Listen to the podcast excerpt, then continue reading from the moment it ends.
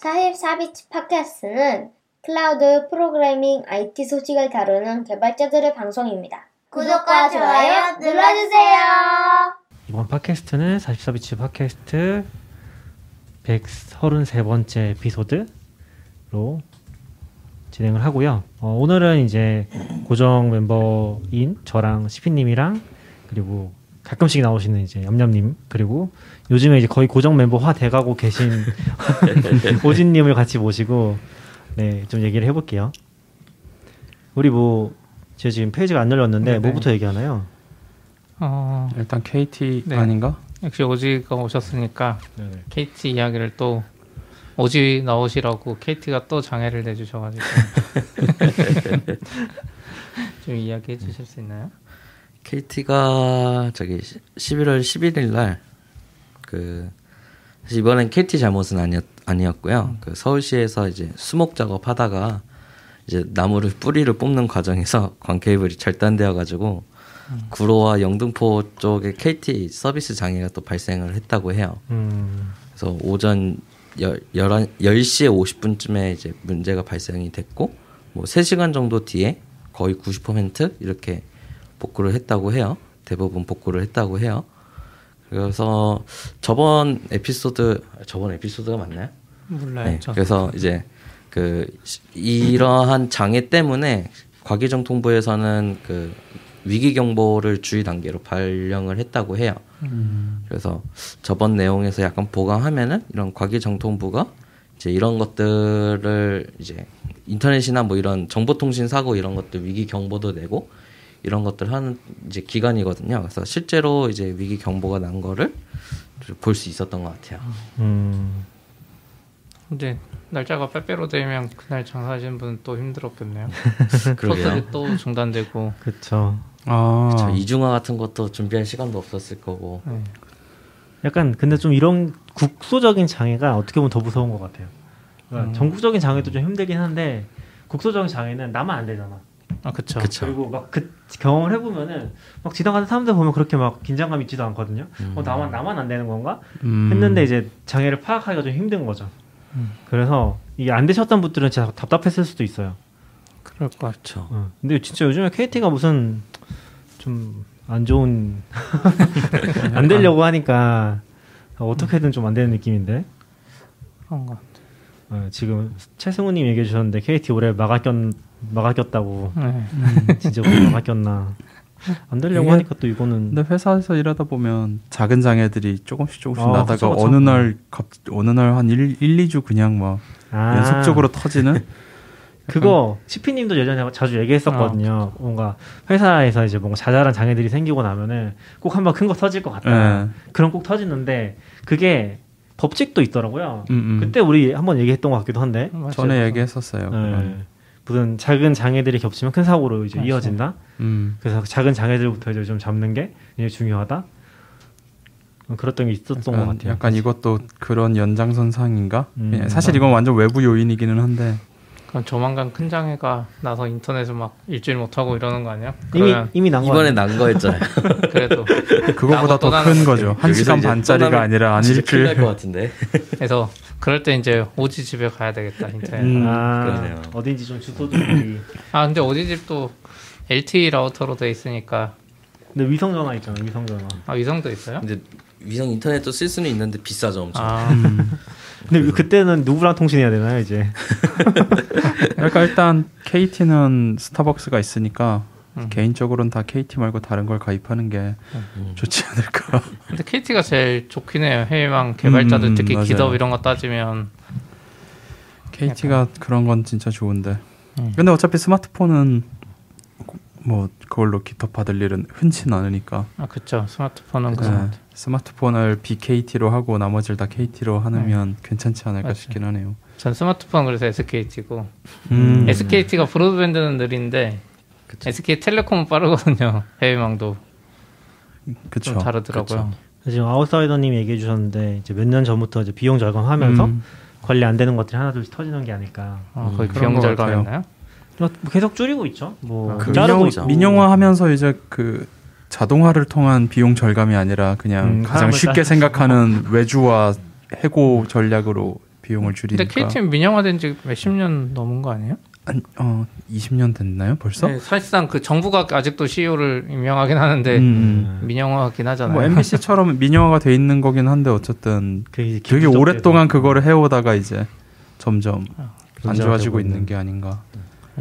아, 근데 저 궁금한 게 있어요. 이거 복구한다고 봤을 때 예전에 우리가 랜선 이런 거는 지금도 잘라서 만들 수 있잖아요. 이렇게 이어서 아. 음. 광케이블은 잘라지면 못 잇는 거 아니에요? 예, 못 처음부터 이어요. 이걸 3 시간 반 동안 연결한 거예요? 경우에는 그 아, 광융 진짜요? 융착기라고 해가지고 이제 레이저로 접합을 하는 방식이 있어요. 오. 그래서 그게 잘라지면 사실 그게 장비가 몇 천만 원씩 해요. 되게 비싸기는 한데 이제 KT나 이런 데들은 당연히 그거를 사용을 하고요. 이게 그 가끔 보면은 광케이 그 지하에 이렇게 선공사 하는 거 보면 가끔 검은 색깔로 되게 큰 플라스틱 같은 거 보신 적 있으세요? 네. 그게 이제 사실 거기서 이어 놓는 거예요. 그러니까 선을 무한정 길게 한 번에 깔 수가 없으니까 이제 기존에 까놓은 음, 음. 깔아 놓은 거랑 이제 뭐 다른 쪽에서 끌어온 거랑 그걸 이제 합쳐 놓고 그런 거 하는 게그 사실 그 통 안에 있거든요. 그럼 그 중간에 음. 이어주는 거예요. 그 선을 이- 물리적으로 있는 게 아니라 중간에 기계가 있어서 네, 기계 음. 아그 융착하는 장비로 쉽게 말해서 납땜하듯이 아. 녹였다가 다시 네, 이어붙이는. 그게 되게 미세하다 보니까 그 현미경으로 실제로 보면서 해야 돼요. 아, 아, 차라리 손으로 해야 돼요? 기계가 네네. 알아서 해주는 게 아니라? 좋은 기- 모, 모델은 다 기계가 해줍니다. 선만 이렇게 마- 얼추 맞아. 그럼 주면은 3시간 걸린 거면 다 기계가 안 좋아서 손으로 한 건가? 아니에요. 그게 이제 선이 엄청 많잖아요. 원선이. 음. 아, 광 케이블도 네. 선이 여러 개 가나요? 하나로 다 안 되나 보네요. 네네. 그 굵직한 코어가 이제 보통 코어라고 하는데 굵직한 선 안에 여러 개의 광 케이블이 보통 들어가 있어요. 그렇군요. 아 저는 그 생각을 했었거든요. 요즘에 기가 인터넷 많으면서 집에 이제 지금 집은 새 집이라 안 그렇지만 그 광 케이블이 나오잖아요. 네. 그럼 이렇게 음, 광케이블 음. 길게 빼주고 가잖아요. 네네네. 아, 난 짧게 쓰다가 길게 쓰고 싶을 때 이거 어떻게 해야 되지? 음. 아, 이게 되는 건가 했는데 왠지 저- 절대 불가능해서 아저씨들이 이렇게 많이 빼주나 했었거든요. 사실 그쵸. 뭐냐 일반 사용자들한테 이런 기계 기계도 무겁거든요. 음. 이렇게 거대하게 생겼어요. 사진 봐서 모르겠는데요. 이렇게 생겼는데 음, 음. 네, 요게 네. 이제 선과 선을 이어주는 네. 어떻게 생겼는지 말로 묘사해 주세요. 어, 이거요? 프린터 토너처럼 생겼어요. 되게. 거대한 기계에 케이블을 양쪽에다 이렇게 놓고 뚜껑을 닫아요. 그러면 그거 링크를 일단 유튜브 채널에 올려주시면 오 그러게요. 아, 근데 약간 유튜브 프린- 채널에는 네. 관리자밖에 못 올려요. 아니요 약간 채팅에 채팅에 네. 채팅에 네, 링크를 못 올려요. 네, 못 올려요. 관리자밖에. 아 링크를 못 올려요? 네네. 아 그냥 구글에 광 융착기라고 치시면 되게 많이 나옵니다. 음. 약간 프린터처럼 생기기도 했고.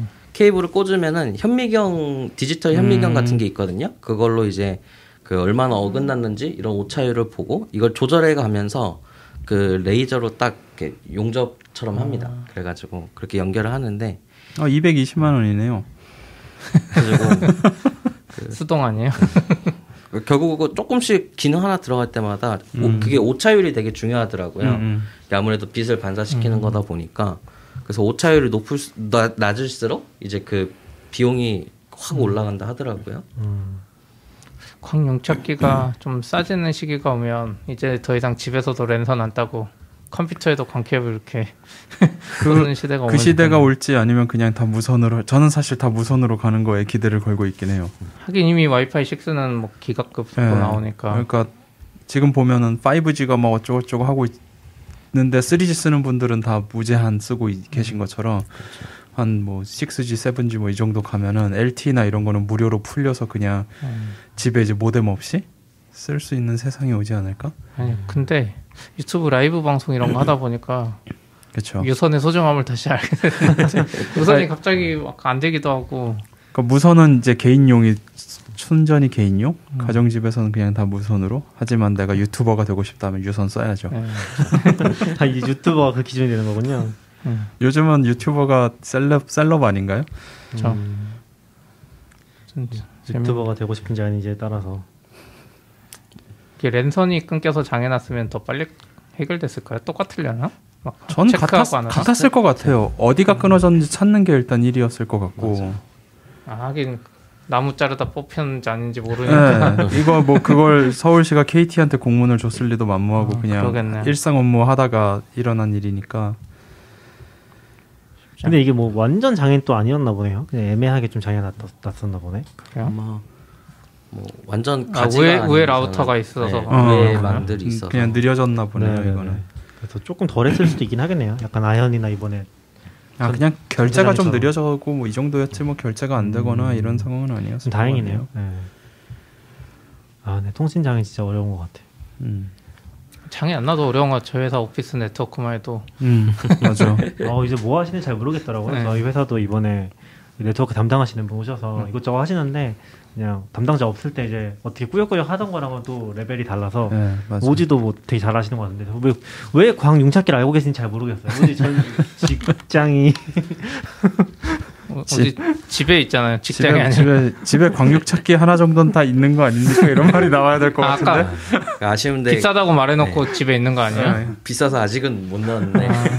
언젠가 사시려고 언젠가. 에 이제 하나씩 있는 거죠. 제가 보, 보던 장비가 한 3,200만 원 이러거든요. 오, 그래서 아, 이게 자동차 하나 값이어가지고 그러게요. 네. 제가 너무 싼 걸 얘기했군요. 그렇군요. 약간 다르죠. 아무튼 KT는 뭐 그 정도였던 것 같고. 요즘에 뭐 할 얘기가 너무 많긴 한데 그쵸. 그 다음 이야기는 뭐 어떤 거 해주실 건가요? 터키 알고리즘 업데이트부터 하면 좋을 것 같은데요. 제가 잘 아. 모르는데 이게 저희가 어제 장애를 좀 겪었거든요. 근데 이게 일반적으로 장애가 많이 되나? 제가 좀 생각을 하고 있어요. 생각을 하고 있는데. GitHub 기반의 서비스라면 될 수 있겠죠. 아 제가 어- 뭔가? 어제 어제 push 하신 분 있어요 GitHub을? local 저- PC에서 좋아요. 잘 저요. 됐나요? 너무 아주 아, smooth하게. 그래요? 네. 이게 잘 되기는 이게 했는데 약간 정확한 조건을 모르겠긴 한데, 그러니까 우리가 그 SSH로 다른 서버에 접속을 할 때 known host라는 걸 만들잖아요 파일을. 네. 거기다가 그 상대 호스트의 어떤 인증 정보를 집어넣잖아요. 그래서 만약에 그쪽 서버가 IP가 똑같은데 서버가 바뀌었어. 그러면 제가 SSH로 접속을 할 때, 어 이거는 모르는 호스트다, unknown host가 되니까 이제 에러가 나는 거죠. 그렇죠. 근데 GitHub이 뭐 어떤 이슈, 이슈에서건 그쪽에 이제 노노스로 등록되는 그 키가 바뀐 거예요. GitHub에, 음. 닷컴에. 혹은 이제 그게 발생하는 어떤 조건이 있겠죠. 이게 모든 경우에 발생하는 건 아니고 예를 들면은 뭐 Argo CD를 저희는 쓰다가 발생을 했는데 그런 뭐 특정 조건들에 걸렸을 때 그걸 업데이트 안 해주면은 어 인증된 호스트가 아니라고 동작을 안 하는 케이스가 발생을 한 거예요. 그래서 저희가 이게 전역적으로 좀 발생했던 것 같아요. Argo CD나 음. 어제 보니까 Flux Flux인가요? Flux라고 또 Kubernetes에 쓰는 CI 툴이 있는데 그쪽에서도 발생을 했던 것 같아요. 그래서 어제 새벽부터 그 이슈가 있었었고 저희는 이제 아침에 개발자분이 발견해 주셔가지고 아 Argo CD가 동작을 안 한다. 그래서 오전 시간에 좀 발견했었고 대응을 하면서 이제 어쨌건 좀 빨리 고쳐주긴 해야 되니까 일단 대- 동작하도록 그래서 막 정확히 파악 안 하고서 막 작업을 하니까 좀 삽질을 많이 하면서 대응을 했었습니다. 근데 어쨌건 Argo CD 쓰시는 분들은 아르고 CD랑 깃허브닷컴을 쓰시는 분들은 겪었을 것 같기는 해요. 근데 뭐 이게 일반 개발자들도 겪게 되는 이슈인지까지는 잘 모르겠고 이게 뭐 그 키 알고리즘을 바꾼 거잖아요. 그리고 기존 거 예전에 support 해준 거 지운 거라서 뭐 정확히 말하면은 취약한 알고리즘이랑 서명 알고리즘을 삭제를 한 거예요. 그래서 기덥스를 하시는 분들이나 뭐 이렇게 연동해서 쓰시는 분들 중에서 그러니까 되게 오래전에 셋업을 했을 때 이제 음, 음, 옛날 알고리즘을 사용하게 되는 거잖아요. 결국은 의도치 않게. 그리고 이제 몇 년간 잘 쓰면서 아무 문제가 없으니까 이제 다들 처음에는 눈치를 못 채는 거죠. 음. 그리고 어느 날 쓰는 쓰려고 하니까 이제 저희처럼 이렇게 장애를 겪지 않을까 약간 이런 생각이 들어요. 그래서 저는 막 처음에 키 얘기가 있길래 네. 최근에 E ED25519인가 요런 그 암호화 방식을 권장하거든요. SSH 키 만들 때도 요걸로 키를 안 만들어서 안 되는 건가 처음에 음. 막 이제 그 개발자분 키 바꿔가지고 올리고 막 그걸 테스트하고 근데 안 됐었고 그래서 막 다른 분들이 이제 이슈 보시고 하면서 저희 뭐 그런 거 대응해보고 있고 확인해 보니까 그게 Argo CD 이제 repo 서버라고 어, Argo CD랑 Git을 연결하는 서버가 있거든요. 그쪽에 있는 GitHub.com의 known host 그 known host 파일에 들어간 내용을 수정했어야 동작을 하는 거였어요. 그래서 음. Argo CD도 패치를 보면은 그걸 추가하는 내용이 아예 Argo CD 업데이트로 들어가더라고요. PR로 아직 어제는 그게 머지 안 돼 있었었는데 그래서 그렇게 막 사람 대응을 하고 있더라고요. 그래서 그거 가져다가 복사하니까 일단 어쨌건 동작을 해가지고 해결은 했고 그래서 저희도 Argo CD가 뭐 새벽부터니까 한 8시간 9시간 동작 안 했겠죠? 음. 그랬었을 것 같아요. 저 이게 관련된 건지 모르는데 기덥이 최근에 계속 뭐 로그인 할 제가 기덥 CLI 쓰고 있었거든요. 이슈 보거나 이럴 때 쓰려고. 음, 네네. 네네. 근데 어느 순간부터 이메일로 계속 오긴 했어요. 뭐 알고리즘이 뭐 오래돼가지고 음. 어쩌고 저쩌고 아. 왔던 기억이 있거든요. 그게 이거랑 관련된 건지 모르겠는데 그냥 안 하고 버텼는데 왠지 아르고시나 이런 거 쓰는 키는 사실 관리 주체가 없으니까 음. 메일이 안 온 건가? 사실 뭐 애매하죠. 메일이 왔어도 뭔가 그냥 넘어갔을 수도 있고 메일을 등록을 해놔야 되잖아요 기세다가 그래야지 메일이 갈 것 같은데 그거 때문일 수도 있고 지금 블로그 보니까 AES 256 CBC부터 128 CBC까지가 전부 음. 드랍이 됐나 봐요. 그러면서 발생한 것 같은데 그걸 쓰는 게 얘네 통계상으로는 50%였네요 거의. 음. 아 아닌가? 아 0.1%군요. 아, 0.1%네. 아, 0.1%라서 이제 드랍해도 되겠다 하고 드랍을 한 것 같은데 당첨되셨네요. 아, 그러면은 그럴 수 있겠네요. 그러니까 최근에 GitHub.com으로 이제 노노스가 등록된 사람들은 음, 이런 음. 문제를 안 겪었고 음, 그래서 예, 예, 예. 10년 전 컴퓨터 이제 해놨다가 음. 지금 다시 음. 켜서 하려고 하면 이제 비슷한 그쵸. 개발 버진에서도 이슈가 있을 수도 있겠네요. 음, 그런 식으로 나온 네. 그. 기탑이 실제로 저희가 장애를 겪었던 11월 16일 날 음. 그 ECDSA랑 ED2519 이 호스트 키를 사용할 수 있게 됐대요. 음. 그러면서 저희가 이제 지원하는 알고리즘이 된 건지 아니면 이제 그쪽에서 먼저 내려온 건지 모르겠지만 이제 그러다 보니까 저희가 기존에 등록되어 있는 이제 서버 측의 그 섬, 호스트 키 그 서명이 달라지니까 이제 저희 쪽에서 장애도 났었거든요. 음. 그런 것들이 있을 것 같아요. 왠지 저 호스트키 막 옛날 거 계속 갖다 쓰는 걸 수도 있어요. 저도 약간 맞아요. 예, 수천 개 접속했을 아. 때 저 뭐 Packer나 이런 거 할? 때도 호스트키 막 등록할 때 옛날에 넣어놓은 거 그냥 계속 갖다 집어넣지. 음. 그렇죠. 소스를 받아 쓰지 않으니까. 복사해서 하면 거의 그렇고. 근데 뭐 또 좋은 것 같긴 해요. 아직 대응할 게 좀 남아있긴 한데 음. 이걸 하면서 이제 우리가 Argo CD 처음에 어떻게 연동했었지? 아, 누구 키로 돼 있지? 이런 것들 있잖아요. 아, 막 개인 키로 해놓고 저희도 막 본용으로 또 만들었었는데 막 이걸로 연결돼 있던 거 아닌가 이제 막 헷갈리고 또 옥타 연동이랑 막 묶여 있으니까 모르겠더라고요 진짜. 대응을 하면서도. 그래서 이럴 때 또 한번 훑어보고 또 한번 잘 정리해서 이제 음. 어, 최근에는 이제 아르고시대에서 최근인지 는 모르겠는데 아, 그 GitHub 앱도 지원을 하긴 하거든요. 음. GitHub 앱 연동 방식을 음. 그러니까 SS 키 등록 안 해도 그래서 그런 걸로 바꾸는 것도 괜찮을 것 같고 또 음. 그런 걸 또 반성하게 되는 예, 계기가 되는 것 같아요. 어차피 뭐 배포만 못한 거니까 배포 어. 안 하면 장애도 안 나고 사실 그렇죠. 근데 뭐 반, 반성까지야 그냥 다 이러고 사는 거죠 뭐. 네. 이런- 이런 일이 있었. 그런 결국 저도 개인으로 안 겪은 이유는 이거 키 만든 지 한 6, 1년 이 정도 된 음. 거니까 최근 키여서 아마 아무 문제 없었던 것 같네요. 어, 네.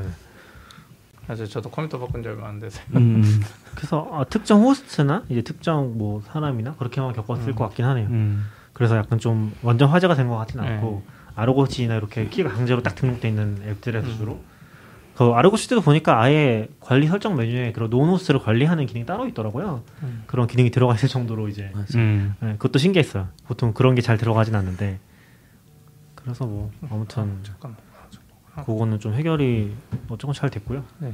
그래서 GitHub에서 그 1월 10일, 그러니까 2022년 1월 11일부터 이제 그 final brownout이라고 여기 적혀 있는데요. 이게 뭐냐면은 일단은 일시적으로 그 수락을 하질 않는, 않을 거래요. 그 해당 이제 옛날 방식의 키들을. 음, 그래서 이제 그렇게 되면은 아마 확인이 가능할 거고 이게 어떻게 풀리는지 는 모르겠어요.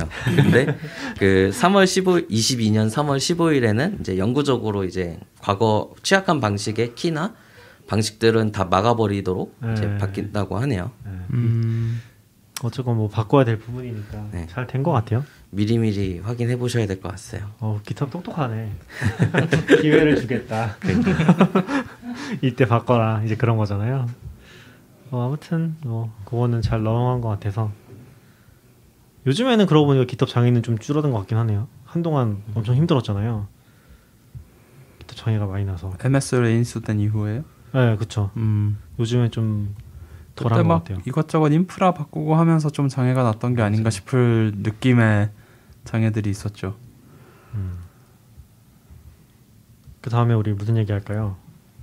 순서대로 하면 이제 메타? 페이스북 얘기를 해야죠. 페이스북 말고 인텔 Alder Lake부터 할까요? 아 그럴까요? 네네네. 아 인텔이 드디어 12세대를 출시했다고 합니다. 음. Alder Lake라는 이름이었던 것 같은데 그래서 이게 처음에 나왔을 때 어, 성능이 드디어 좋아졌다.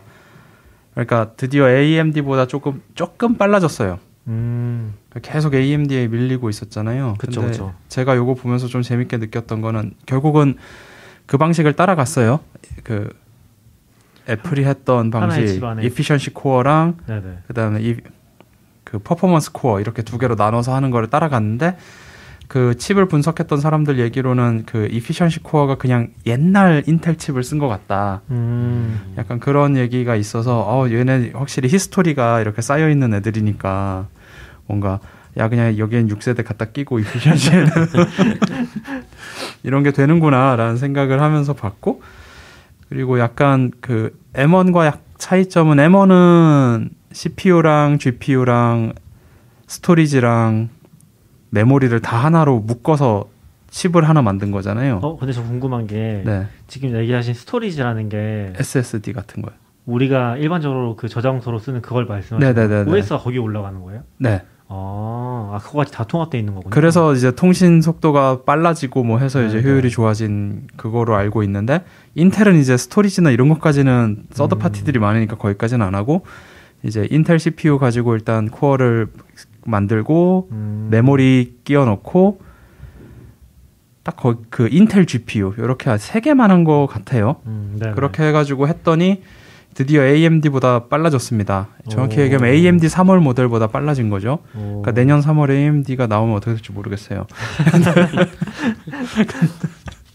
요즘에 인텔은 왜 이렇게 밀리는 거예요? 요즘 왜 이렇게 인텔이 네. 그러니까 이게 반도체 만드는 사업 쪽이 그게 있대요. 그 설계하는 파운 설계하는 데가 있고 생산하는 데가 있는데 옛날에는 그걸 다 같이 했어요. 네네. 설계하는 곳이 생산도 같이 하니까 생산 기술도 개발을 해야 되고 설계 기술도 개발을 해야 되는 거죠.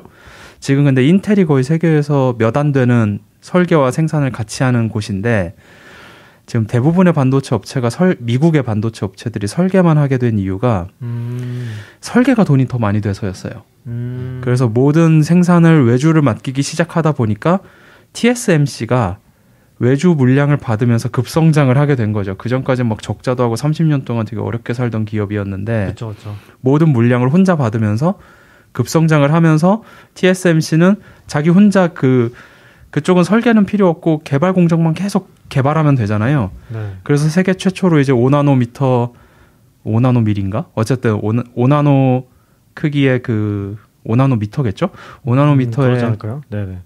그 반도체 칩셋을 만들 수 있게 된 거고 근데 이제 인텔은 그 두 개를 동시에 하, 하는데 확실히 그 생산 쪽은 돈이 적게 되니까 그쪽에 투자를 많이 안 한 것 같아요. 그래서 아직 10나노미터 공정을 쓰고 있고 AMD는 생산을 이제 TSMC에다가 맡기니까 설계만 잘해서 주면 생산이 기가 막히게 돼서 나오는 거고 음. 인텔은 이제 그걸 아직도 자기들이 다 하고 있으니까 그래서 그때 M1 칩 나왔을 때 인텔이 우리가 이제 다른데 회사들 주문 받아서 반도체 생산하겠다라고 한 것도 자기들도 뭔가 그쪽에서 돈을 더 벌어야 투자를 하고 아마 생산 공정을 계속 개발해 나갈 수 있으니까 그래서 그랬던 것 같아요. 음.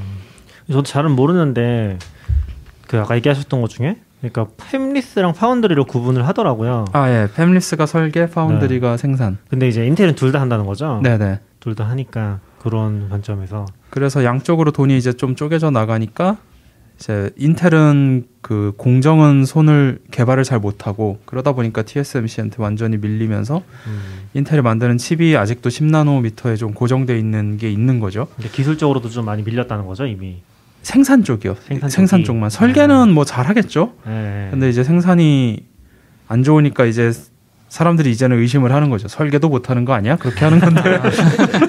아 그리고 저는 저도 인텔이 여전히 좋은 기업이라고 생각을 해서 음, 실적을 쭉 보면은 엄청 나쁘진 않거든요. 그렇죠. 나름대로 성장하고 있고 되게 안정적으로 돈을 잘 벌고는 있어요. 그때 느끼는 게 아, 기대감이 진짜 많이 꺾였구나. 음, 음. 그런 이제 요즘에 보면 사실 발열 부분에서도 되게 잘 못 잡잖아요. 성능에 대해 비해서 그렇죠. 뭐 M1이나 이런 거 생각하면은 너무 잘하니까 그런 것들을 이번에 엘더레이크 전력이 그러니까 AMD보다 조금 빨라졌다고 했는데 네네 이게 최대 전력을 250와트를 먹어요. 너무 많이 먹는 거 아니에요? 음, 그렇죠. 너무 많이 먹는 거죠. 특히 요즘처럼 ESG가 이제 대세인 시대에 환경에 아 주 반하는 그런 건데 예를 250와트라고 해가지고 좀 신기해서 알아보니까 이게 좀 오래된 이미 AMD도 어쨌든 전력을 좀 많이 쓰는 편이기는 한데 그렇죠. 데스크탑. 요즘의 데스크탑은 공랭을 하면 throttling이 걸린대요. 어. 그러니까 최고급 CPU를 쓰면은 공랭으로는 그 우리 막 팬도 엄청 크잖아요. 무슨 막 음. 관도 막 여, 문어발처 octopus처럼 막 8개, 12개 막 이렇게 막 달려 있는 상태에서 엄청 큰 팬을 돌려서 시키는데도 throttling이 걸려서 요즘에는 거의 고급으로 가면 그냥 자연스럽게 다 수랭으로 어. 가는 시대가 됐다고. 근, 데 이제 그 뭐지? 컴퓨터 machine learning이나 이런 거 돌릴 때 보면 또 네. 그 열이 너무 나서 음. 수랭으로 하면 안 된다고 공냉으로 하라고 했었거든요. 어. 그러니까 아, 그 식히는 속도가 수랭보다는 공냉이 더 세대. 그냥 그냥 엄청난 바람을 집어 넣으면 되니까 그 제한으로. 음. 근데 가정용 데스크탑은 그렇게 공랭을 하면 이제. 공기청정기를 다는 게 차라리 아니 저는 수랭은 근데 수랭은 소리가 좀 적어요. 그렇다고 알고 있어요. 그러니까 어떻게 구성하냐에 따라 다르죠. 라디에이터를 음. 어떻게 놓고 라디에이터를 크게 하면 사실 쿨러도 크게 쓸 수 있잖아요. 그러면 음, 이제 아무래도 음, 음. 소리가 작은데 라디에이터가 작고 빨리 방열을 해야 되면 아무래도 쿨러를 작은 걸 쓰게 되면 또 소음이 커지고 음. 그러니까 그 수랭을 하면 장점은 사실 그 온도를 확 낮추기보다는 일정하게 유지하는. 유지가 된다는 장점이 아. 있는 거고 공랭 같은 경우에는 이제 급하게 이제 온도를 확 낮출 수 음. 있는 장점이 있는 것 같아요. 그래서 뭐 machine learning이나 이런 데는 사실 안정성 부분이 중요하다 보니까 아무래도 수랭이나 이런 것들은 푸- 펌프가 들어가고 막 관도 들어가고 이러다 보니까 관리가 되게 힘든 부분도 단점이 되는 부분이 큰 것 같고 그래서 대부분 공랭을 음. 사용하는 것 같아요. 저는 수랭을 한 번도 써본 적은 없는데 물이 세번 그러지 않나요? 아 그거 잘못되면은 그러니까 고장 나면 물 새서 물 난리가 난다고 하고요. 아, 진짜요? 네. 제가 이제 거의 10년 전쯤에 본 거기서 이제 뭐 GPU나 막 그때 막 GPU를 서로 연결해 가지고 막 할 수 있는 그런 시스템이 나올 때 누군가가 뭐랬냐면 기름을 통에다가 담고 거기에 컴퓨터를 넣었어요. 맞아요. 그래서 이제 윤행. 완전 완전 공 약간 순행 같은 느낌의 실실, 실제로 기름을 쓴 건데 이게 기름이 어쨌든 연용량이 크니까 되게 많은 열을 담을 수 있잖아요. 그래서 이 사람이 한 6시간 정도 그걸로 테스트를 돌리고 났는데 이제 기름이 한 70도까지 올라간 거예요.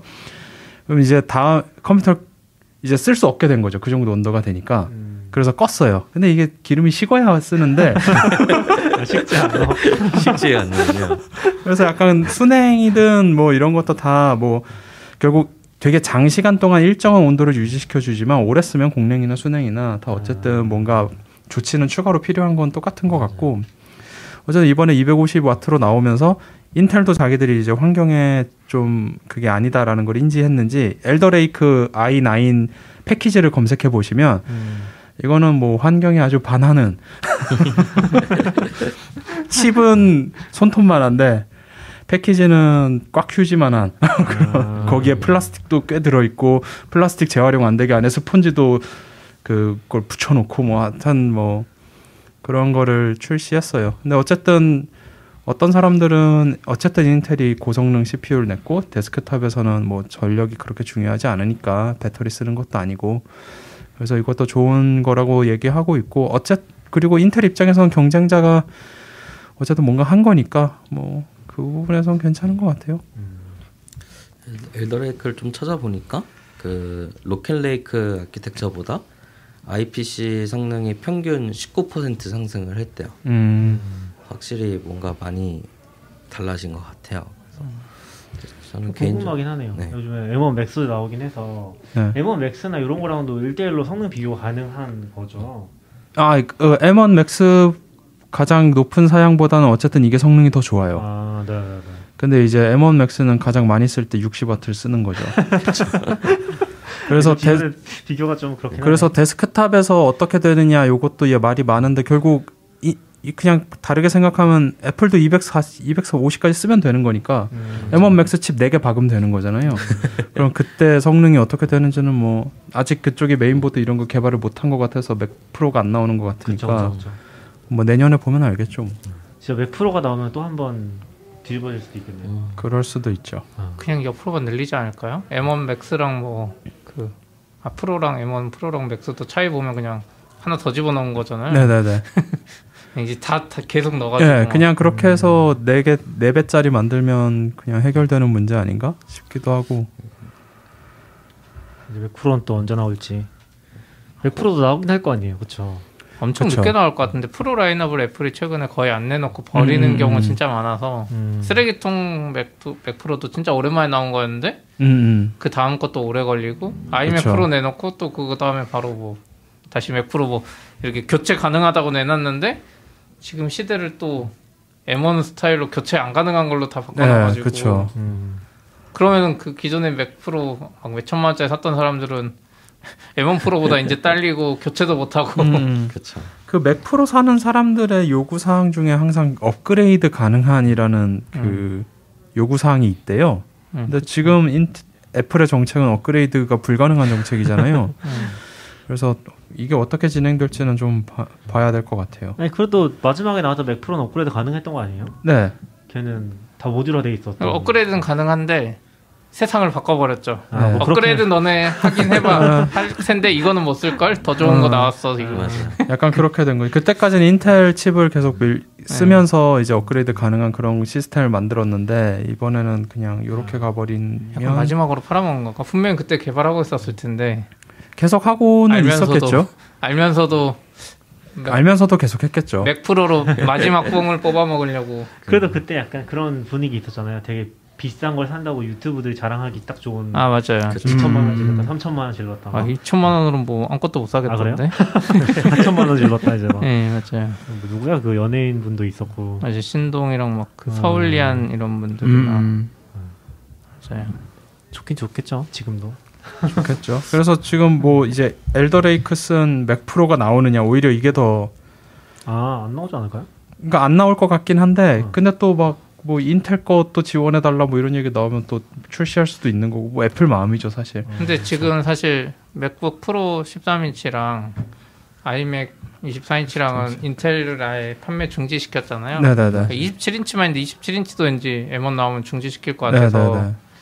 인텔은 나오더라도 그 맥 프로 걔네들만 교체 음. 가능하게 나오고 나머지 라인업에선 그냥 음. 인텔이 다 사라져서 음, 인텔 쓰는 애들은 업그레이드 가능한 맥 프로가 그쵸. 나오고 업그레이드 불가능한 맥 프로 따로 이런 식으로 판매할 수는 있을 것 같기도 하고 근데 물론 맥OS를 인텔을 또 계속 지원해야 된다라는 귀찮음이 있으니까 왠지 근데 한번 애플은 원래 출시한 뒤안할 것 같아요. 자기들이 발표할 때 그 말은 하지 않았어요? 2년 안에 다 바꾸겠다는 식으로 이야기는 했었잖아요. 네네네.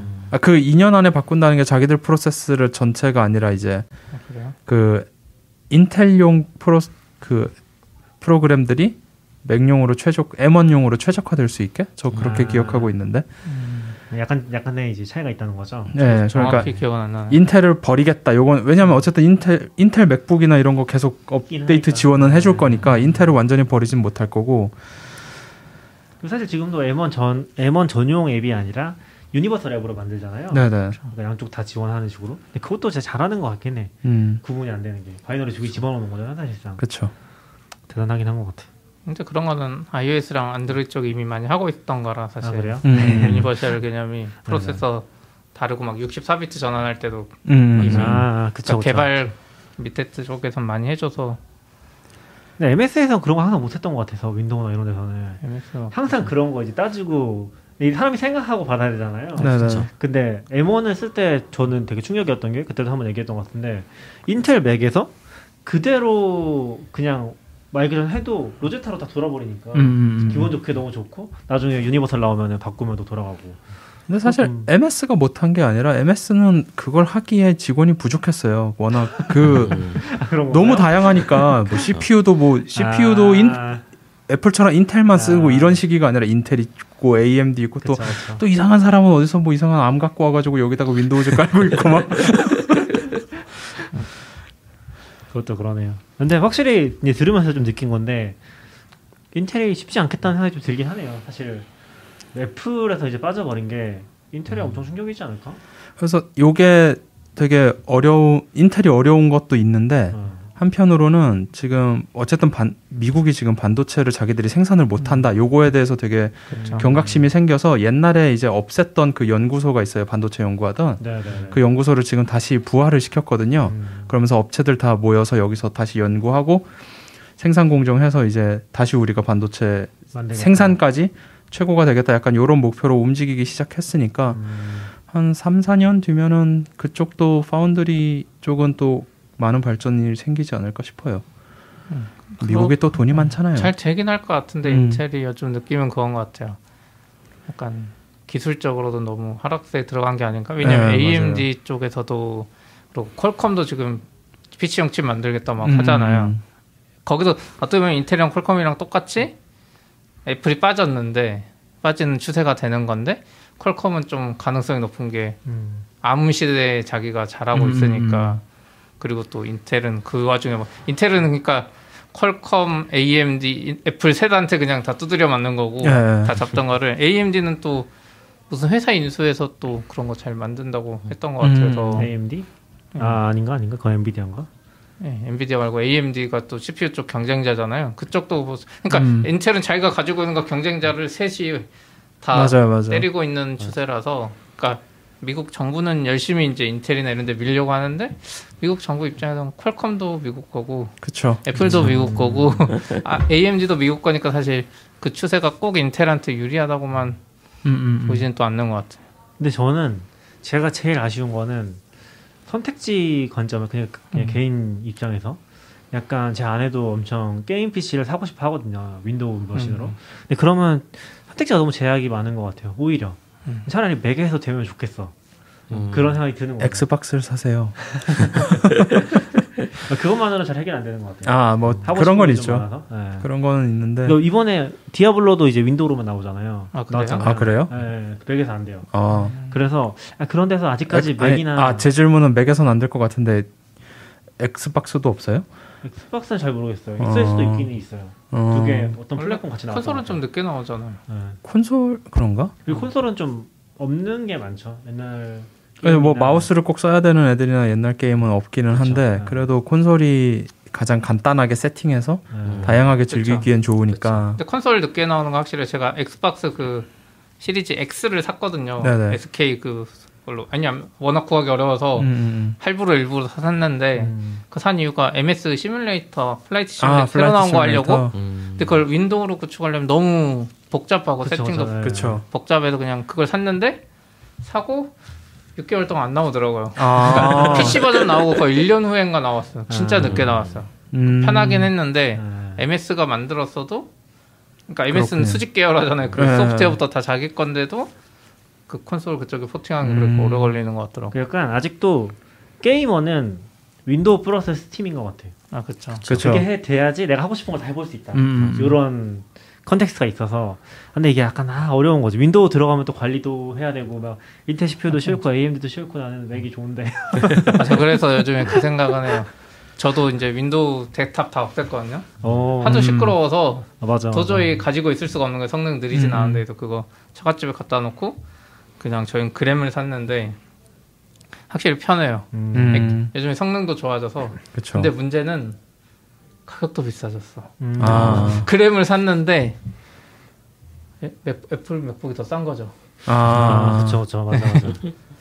사실 좀 충격이었어요. 애플이 비싸다는 거는 옛날부터 좀 저는 아니었다고 생각하는 편이라서 음. 근데 뭐 업그레이드하면 지금도 10, 16인치의 M1 음. 프로에 우리 회사 사람들 선택한 거 보면 최고급 하면 옛날 비싸죠. 인텔이 그게 네. 500만 원 음. 나왔거든요. 음, 근데 지금 요즘에 다시 500만 원 시대로 왔는데 음, 음. 이 M1 에어 같은 경우는 어, 진짜 싸죠. 100, 그쵸. 110 막 이렇게 살수 네. 있으니까 근데 그램은 110짜리 거의 없거든요. 없으니까 200만 원대 네. 거의. 그러니까 싼 거 비싼 거 음. 이제 나눠진 거 같고. 그 저도 아내랑 지금 계속 얘기하고 있는 게 데탑을 맞추지 말고 그 노트북을 사자. 음. 뭐 그램은 아니고 그 Razer라고 또 음. 게이머 게임용 노트북 만든 데가 아, 있더라고요. 그쵸. 아, 네네. 근데 엄청 그거를? 생긴 거 있잖아. 네, 저- 저거 사 놓고 쓸까 고민하고 있어요 계속. 게임용 노트북을 산다면 저는 Razer보다도 음. 그냥 에이서스의 ROK라고 뭐 Republic 아, ROG인가? 맞아요. Republic of Gamer인지 뭐 그런 게 있어요. 아, 어디 어디요? 에, 에이서스요. 에이서스. 아수스? 어쨌든 에이서스라고. 네. 거기 거기 노트북이 꽤 저렴하고 괜찮아요. 음. 근데 보면은 사기 싫을걸요? 디자인이. 아, 근데- 아 디자인도 괜찮아요. 아, 잘 근데- 꽤잘 나왔어요. 이따가 한번 리- 보여드릴게요. 일단 저는 이게 뭐 의미가 없는 걸 수도 있긴 한데, 그러니까 맥을 썼잖아요. 네. 맥은 해상도가 좋잖아요. 네. 근데 노트북 지금 윈도우 노트 찾아봐도 해상도가 거의 1920 기준으로밖에 안 아니 나오더라고요. TV로 보통 해 4K 게, 로 게임을 왜 않나요? 노트북으로 게임을 TV에 연결을 해야지. 아니, 좋은 게 있긴 한데 엄청 비싸지 죠. LG 그램도 네. 좀 좋은 거 음, 음. 있고 그 MS 것도 이제 MS 건 진짜 뭐 애플이 왜 비싼지 모를 정도로 더 비싸니까. 음, 근데 이 맥이 이게 레- 사람 눈이라는 게 간사한 게 게임이 요즘 3D이기도 하고 그렇죠. 이 맥에도 레티나를 쓰다가 옛날 거 쓰면은 아 진짜 안 좋았구나 아 그렇죠 그렇죠. 걸딱 느껴지거든요. 아 내가 이걸 어떻게 보고서 작업을 했지? 약간 그런 느낌을 받을 정도. 그게 되게 중요한 게 소리도 그렇고 화면도 그렇고 옛날엔 DVD 보고 확실히 진짜 아, 끝내준다 그쵸, 막 그쵸. 이러다가 블루레이 본 다음부터는 다들 SD를 보자마자 막 극혐하잖아요.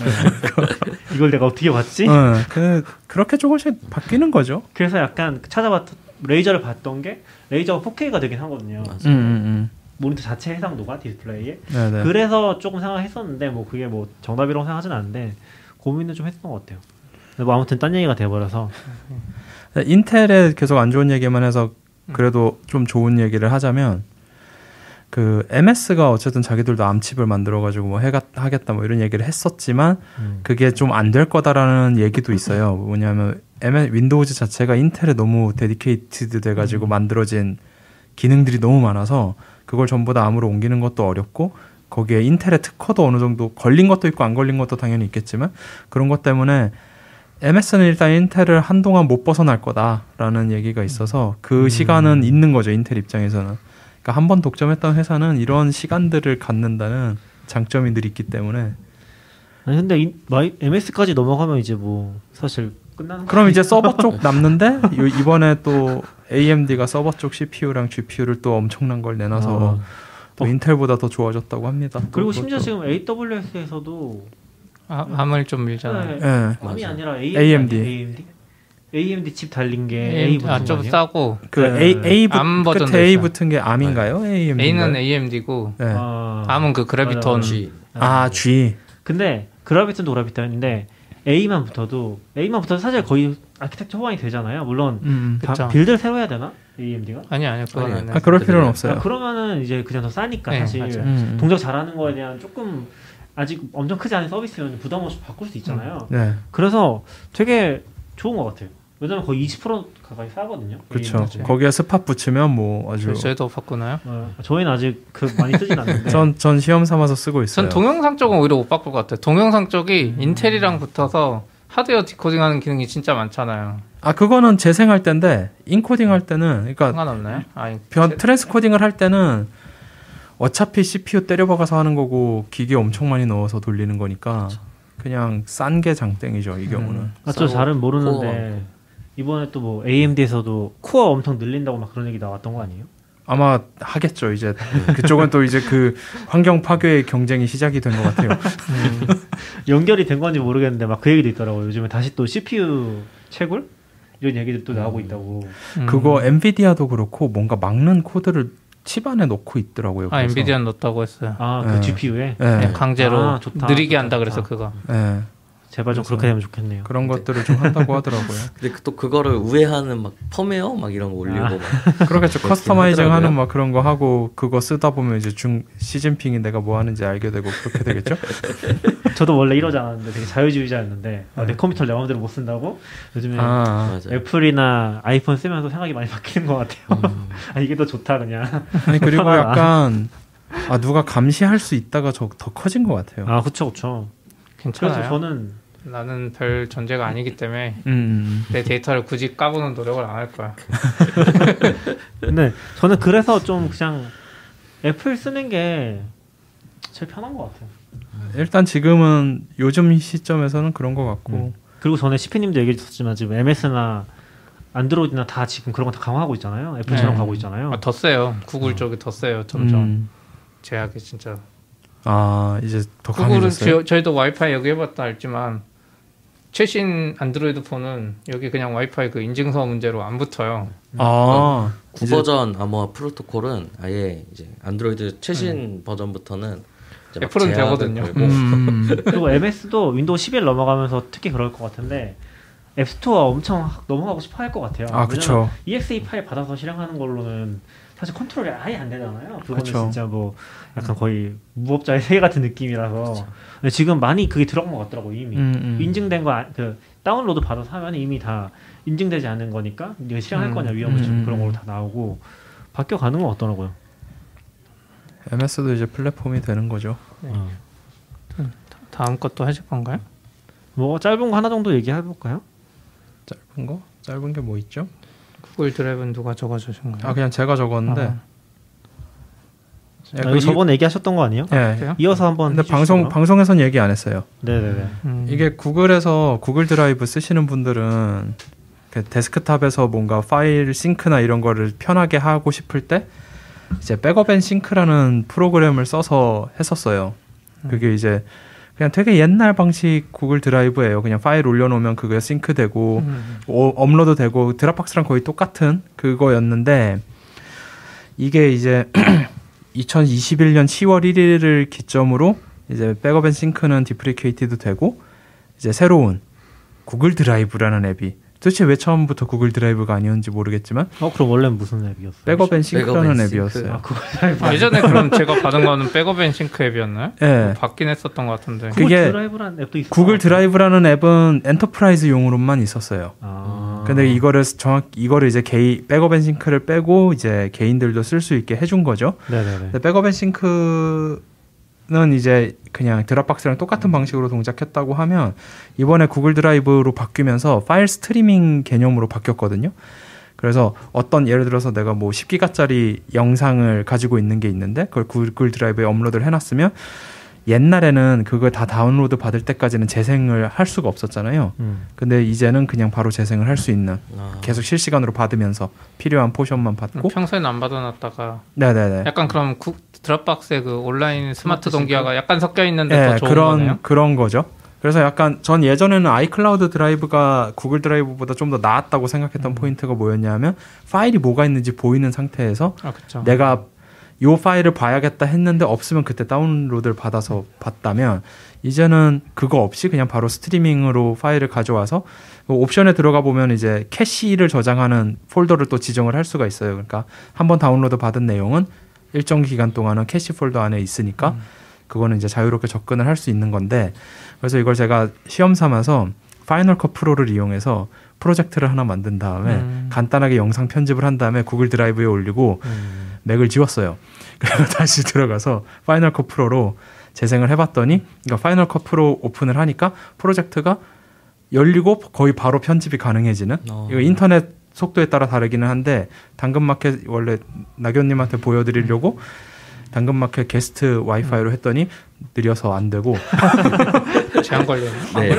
아, 아마 최근에 아 걸었을 걸려. 게스트는 되게 아, 빡세게. 걸려. 네, 그래서 뭐 어 이거 왜 이렇게 안 되시는데 다른 게 다 느린 걸 보고 아 그냥 내가 손님이라 천대 받고 있구나 이런 생각을 하면서 근데 이거 그 이거 보면서 되게 그거 한 게 구글이 제일 먼저 이제 아 애플이 제일 먼저 만 원에 2테라 시- 가격을 내놓고 구글이 그 다음에 만 원에 2테라 가격을 내놨다가 그때도 10테라는 10만 원을 받았어요. 음. 근데 이제 한 몇 달 전부터 이제 10테라가 5만 원을 받는 그러니까 무조건 만 원은 2테라가 되는 가격을 만들었거든요. 근데 이게 이거 보면서 어, 영상 편집하는 사람들이 이런 식으로 쓰는 거 또 괜찮은 방법이 될 수 있겠다 이런 생각이 들더라고요. 그러게요. 그래서 그래서 네. 요거 한번 써보시면 꽤 괜찮을 것 같아요. 되게 NFS 같은 느낌이어가지고 아, 네네, 되게 맞아요. 사용하기 좋은 것 같아요. 근데 확실히 저는 좋다고 느끼는 게 모르겠어요. Smart Sync 그 Dropbox의 Smart Sync 기능을 뭐 엄청 많이 쓰진 않는데 저는 불편해서 그냥 다 싱크 시켜 버리거든요. 음, 근데 그거를 막상 써보면은 확실히 그런 느낌이 있어요. 이게 그 동영상을 스트리밍하는 기능이 있는지 모르겠는데 일반 파일은 이게 딱 그게 다운로드가 안 돼 있으면은 더블 클릭하면 정지 상태. 음, 음, 다운 이게 될 스- 때까지. 스트리밍이 아니긴 해요. 네, 음. 그래서 되게 불편하거든요. 음. 그래서 저는 오히려 Dropbox는 그거 내가 자주 쓰는 폰 다 끄고서 다 무조건 다운로드 받게 해놓고 쓰거든요. 음. 근데 걔네도 그걸 밀고 있어서 그걸 막 어떻게 하다 보면 이렇게 막 켜져 있어 새로 만들고 화면에 음, 그래서 되게 불편했거든요. 근데 얘기하신 거 들어봤을 때 영상 편집이 된다는 거 보면은 약간 일반 그 단순히 영상 파일이 아니라 일반 파일도 그런 개념이 들어가는 것 같아서 음.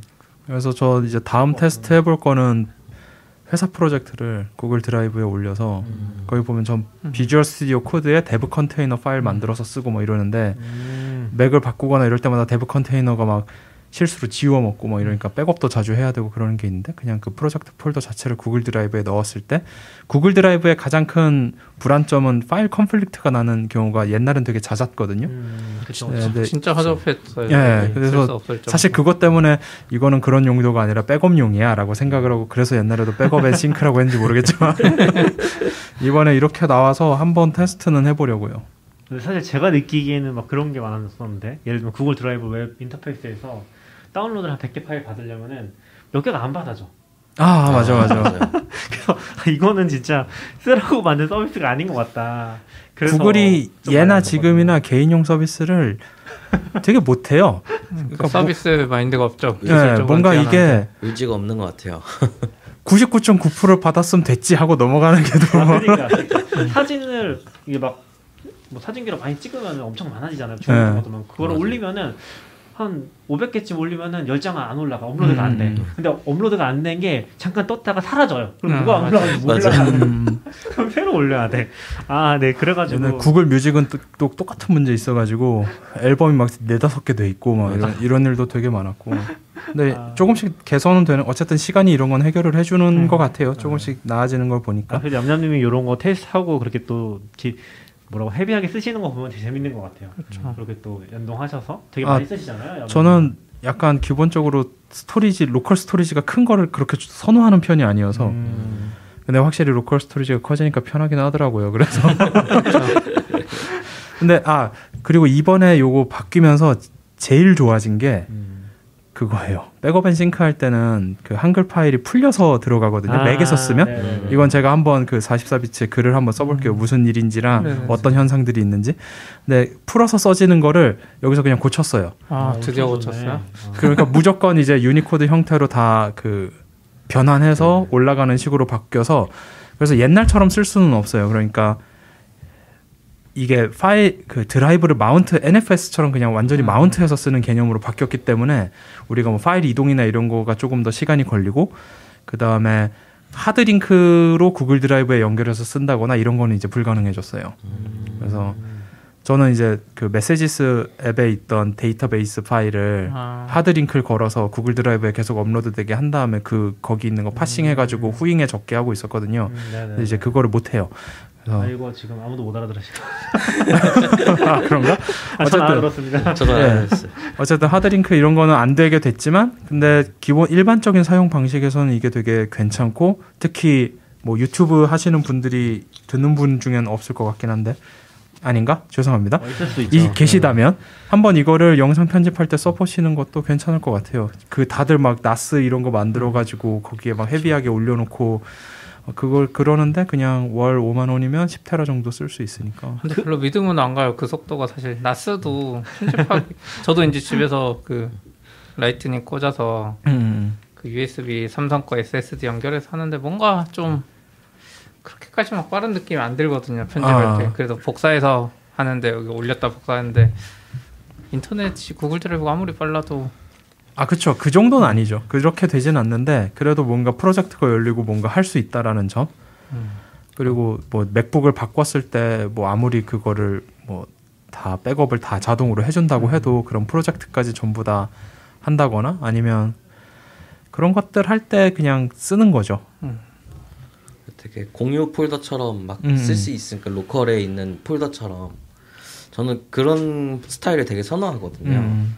왜냐면은 막 따로 관리를 해야 되고 막 그걸 받아야 되고 사실 그런 게 스트레스를 받아서 이제 막 storage 서버를 굴리면서 NFS로 mount를 하고 막 힘겹게 쓰고 있었는데 사실 이, 이게 이제 어디까지 되는지 더 테스트를 해봐야겠지만 지금 상태면은 되게 쓸만할 것 네. 같아요. 일단 저는 경험이 되게 좋았고 무엇보다 막 구글 드라이브에 저는 파일이 좀 많은 편인데 이거 관리할 때마다 웹페이지 들어가가지고 그 느려 터진 인터페이스를 이용해가지고 막 어쩌고저쩌고 할 필요 없이 그냥 Finder에서 바로 다 관리할 수 있고 파일명이 깨질 거라는 불안감도 없는 상태로 이제 할 수 있으니까 그 부분은 굉장히 개선된 얌얌님의 그 얘기를 들으니까 제가 느끼는 구글 드라이브 불편함을 좀 알 것 같아요.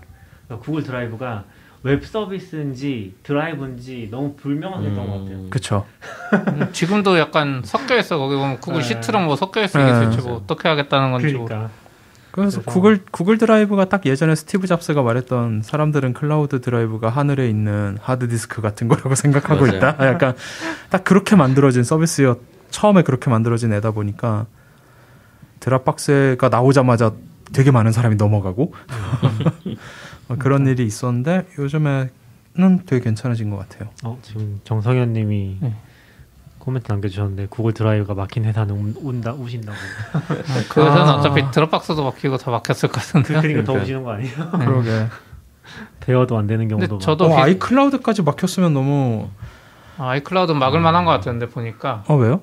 제목이 저희도 막 인터넷 안될 때고 지금 뭐 소스를 뽑아주는데 아이클라우드랑 애플 얘네들이 뒤에서 데이터 너무 많이 써. 아 뭐가 OS 업데이트 있군요. 뭐, 뭐 하는지 모르겠어. OS 업데이트도 있었던 것 같고 뭐, 뭐 유튜브를 뛰어넘는 트래픽이었던 것 동, 동기화도 있는 것 같고 네. 아 그래서 회사에서 내가 1년 동안 한 2테라 정도 트래픽을 쓰는구나. 저는 아이클라우드 2테라 쓰고 아이클라우드 네. 드라이브도 되게 열심히 아, 쓰는? 편이어서 음, 좀 저는 이제 그거 저는 냠냠이랑 비슷하게 예전에 뭐 다들 NAS도 한 번씩 하고 하는데 음. 전 NAS도 구축하고 막 할 때마다 불안해서 음. 동기 그 이중화에도 아. 끝이 없고 결국 맞아요. 그 storage 용량에도 결국 한계가 오니까 돈만 되면 다 클라우드에 하고 싶거든요. S3 그쵸. 같은 무제한. 그래서 구글 드라이브도 저도 구글 포토랑 이런 거 이제 다 쓰는데 제일 불안한 게 그거예요. 애들 요금제 끝이 10테라인가밖에 없네. 아, 아, 또 넘어가면 맞아요. 어떻게 하지? 막 이 생각 유일하게. 미래엔 늘어날 거예요 아마 그러겠죠. 근데 그렇다고 해서 S3 쓰기 너무 비싸요. 그렇죠. 아 S3는 비싸요. 진짜 S3는 비싸요. 확실히 비싸고 구글 드라이브나 드랍박스가 확실히 싼 아니요, 편이고. 근데 데이터가 그렇게 많지 않아서 생각보다. 그런 거 유명하지 마요. 아니 근데 그- 저는 사실 드랍박스도 되게 웃기다고 생각하는 게, 그러니까 이게 맥, 완전 맥 사용자의 입장인데 맥의 최고 디스크 용량이 1테라 안, 넘- 안 넘었잖아요. 거의 대부분의 경우. 음. 아 그렇죠. 아니 그러니까 맥북 맥 프로 이런 거 쓰지 않는 한 그러다 보니까 맥북 써서는 용량이 너무 남아요. 음, 음. 거의 1테라도 채우기 힘드니까 그런 거는 좀 있었던 것 같아요. 뭐 그래서- 데이터용은 아니니까 다 좀 다르긴 한데. 이게 무엇을 가지고 있느냐? 이게 되게 큰 차이긴 하겠지만. 자, 이제 약간 storage 자체를 세게 할 필요가 점점 줄어드는? 음, 옛날에 뭐 어떤 분은 무조건 난 6테라 이상 필요해 뭐 이런 분들이 있다면 2테라는 구글 드라이브에 맡기고 나는 실제로 한 3, 3 4테라만 쓰는 식으로 가는 것도 이제는 선택권이 생긴 것 같아요. 물론 매달 돈이 나가는 걸 생각하면 하드디스크 하나 더 사는 게 싸긴 한데 그렇죠. 이제 CP님이 얘기하신 그 이중화와 그 나스 구축할 때 제일 애매한 게 동시에 하드디스크 같은 모델을 사면 다 같이 죽잖아요 비슷한 시기에 분산. 그래서 다른 모델 사고 막 시간 텀 두고 사고 막 이런 이런 짓을 해야 됐는데 그러지 않아도 지금 되니까 구글 드라이브 이야기할 때 깔아봤는데 옛날 방식도 여전히 있는 그러니까 딱 구, 드롭박스 똑같은 것 같아요. 파일 stream이라는 게 스마트 동기화인 것 같고 아 네네 파일 mirroring이라는 것도 아예 여전히 미러링 오프라인으로 완전히 있어요 네네 하는 것도 없지는 않는 것 같긴 하네요. 음. 그걸 없앨 이유는 없는데 그리고 특정 파일 및 폴더를 선택해서 걔는 오프라인에서 동기화해 놓은 음. 완전 스마트 동기화랑 똑같은 것 같아요. 제가 지금 봤는데 아 그러면 그냥 드랍박스를 베낀 거네요 예, 그러니까 기본은 파일 stream이라는 그건데 음 예, 오프라인에서 사용하려는 걸 지정할 수 있으니까 파일 음, stream 음, 모드에서도 드랍박스는 아까 말한 것처럼 스마트 동기화는 누르면 뜰 때까지 좀 걸리는데 구글은 한국에 서버 많으니까 예. 더 빠르게 할 수는 있을 것 빠르게 같아요. 되고 아 이거 하면서 신기해진 게 Backup and Sync는 백업하는데 시간이 꽤 걸렸거든요 음. 그러니까 약간 그 트래픽 제한을 걸었던 것 같아요 근데 이거는 스트리밍을 해줘야 되니까 그 제한을 못 걸어서인지 음. 업로드도 예전보다 빨라졌어요 확실히 어, 좋다. 음. 그거는 좀 재밌네요. 네. 한번 써봐야겠네요. 저 구글 드라이브 옮겨 저 안 그래도 최근에 구글 드라이브 옮기려고 노력은 많이 했는데 이 데스크탑 앱이 드랍박스 같은 게 없어서 지금 음. 못 쓰시는데요? 드랍, 드랍 지금 드랍박스 쓰는데 아. 제가 구글 드라이브 옮기려고 하는 이유는 근데 회사도 그렇고 점점 파일들이 그 구글 드라이브에 조금 올라오거든요. 음. 슬라이드도 거기서 만들고 하니까 아. 이왕이면 거기서 한 번에 통합 검색하고 싶은데 검색도 잘 안 되고 드랍박스는 음. 내용 검색 잘 안 되니까 근데 지금 돌려봤더니 엄청 좋은데요. 지금 슬라이드 네. 파일, 구글 슬라이드 파일도 그대로 있어요. 더블 클릭하면 크롬이 뜨면서 딱 그게 바로 예. 어, 뜨니까 훨씬 편할 것 같아요. 이거 스트리밍처럼 동작한다는 거죠? 다운로드 다 받기 전부터 이 동작을 하는 거죠? 그러니까 구글 슬라이드 파일은 그냥 어차피 크롬으로 뜨니까 네. 슬라이드 아, 파일은 네. 용량 보면 아, 한 그걸 500, 파일을. 500바이트가 안 돼요. 그냥 네, 거의 네, 링크만 네. 있는 그런 파일이기 때문에. 그렇죠. 그쵸. 아 근데 진짜 빨리 뜨네요. 네, 되게 괜찮아요. 저 지금 제- 파일 제- 26메가짜리 제가 했는데 천대받는 게스트만 아니었으면 왜 천대 받아요?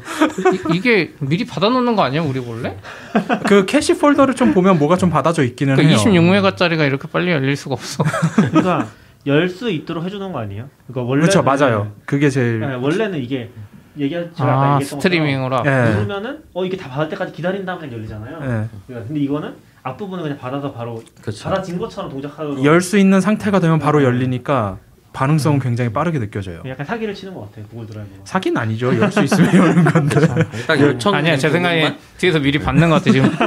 29메가짜리 PDF는 클릭했는데 안 아니, 열려요. 아. 쉽기가 마우스 가는 순간 이제 받고 있는 거야? 그 Activity Monitor 한번 확인해 보셔야 되는 거 아니에요? 그리고 이게 어떤 파일은 다 받아야 열리는 애들도 있긴 있는 것 같아요. 네, 파일 특성에 지금 따라서. PDF는 안 열리거든요. 음, PDF가 그런 걸 수도 있겠네요. 당근마켓 상장하게 되면 음. 보안 강화해야 되지 않느냐는 어, 아직 선현님의 의견이 뭐 상장은 먼 훗날 얘기기도 아, 하고. 구, 구글 드라이브 막는 거 말하시는 거예요? 네, 아마 뭐 점점 강화되겠죠. 안 돼. 저희도 많이 구, 구글도 상장하는데 드라이브 안 막어. 아, 구글에 취직하라는 건가요? 근데 구글 드라이브를 당근은 일단 메인 약간 커뮤니케이션 도구 중 하나로 쓰고 있으니까 어, 하죠. 파일이 어. 점점 구글 그러면, 드라이브에는 어, 그거는 시트 막- 때문에 쌓일 수밖에 없어. 막을 수는 없을 것 같고. 그럼 차라리 이런 방식을 쓰는 걸 권장할 수 있겠네요. 다른 걸 그렇죠. 근데 이제 네. 구글이 enterprise 기능을 잘 지원해주고 네. 보안적으로 뒤에서 음. 검출만 할 수 있으면 근데 이 앱이 원래 enterprise용으로 나왔던 거기 때문에 한번 enterprise 시도는 해볼 수 있을 것 같은데 저는 회사 아시겠지만 구글이 아직 워낙 그런 거 support 잘 안 해주잖아요. 그렇죠. 답변을 받을 수가 없어. 그걸. 네. 구글은 구글은 메일이 어딘가로 사라지 서비스 메일 CS 메일은 어딘가로 사라지는 것 같아요. 어, 아 재밌네. 블랙홀 같은 게 있어가지고. 예. 아, 저는 왠지 구- 구글 드라이브 많이 옮길 것 같아. 음. 저 전 이거 생기고 거의 다 옮겼어요. 가지고 있는 걸. 좋은 게 계정 멀티 계정도 지원한다고 4 개까지. 아, 네. 그 회사 마우- 계정, 개인 계정. mount를 다른 포인트로 해가지고 여러 개 지원도 해주고. 좋네요. 아, 제가 자꾸 이 코멘트 본다고 네. 노트북 돌렸더니 또 네. 시피님 안 나오고 있었네. 아, 아니요. 아, 아, 개인- 얌얌님은 잘 막고 있습니다. 개인 계정만 막으면 되지 않느냐라는 의견이 또 어, 아마 보안 팀에서 결 맞아. 잘하겠죠. 오진 오진님이 하시겠죠. 전 게스트라서 아니에요. 약간 미국식으로 해야죠. 뭐요? 개인 계정 하다가 중요한 걸리면 파일 업로드 돼서 아니, 걸리는 게 아니라 걸리면 해고. 회사 중요 파일이 나가서 하면 본인이 책임지면 되죠. 아,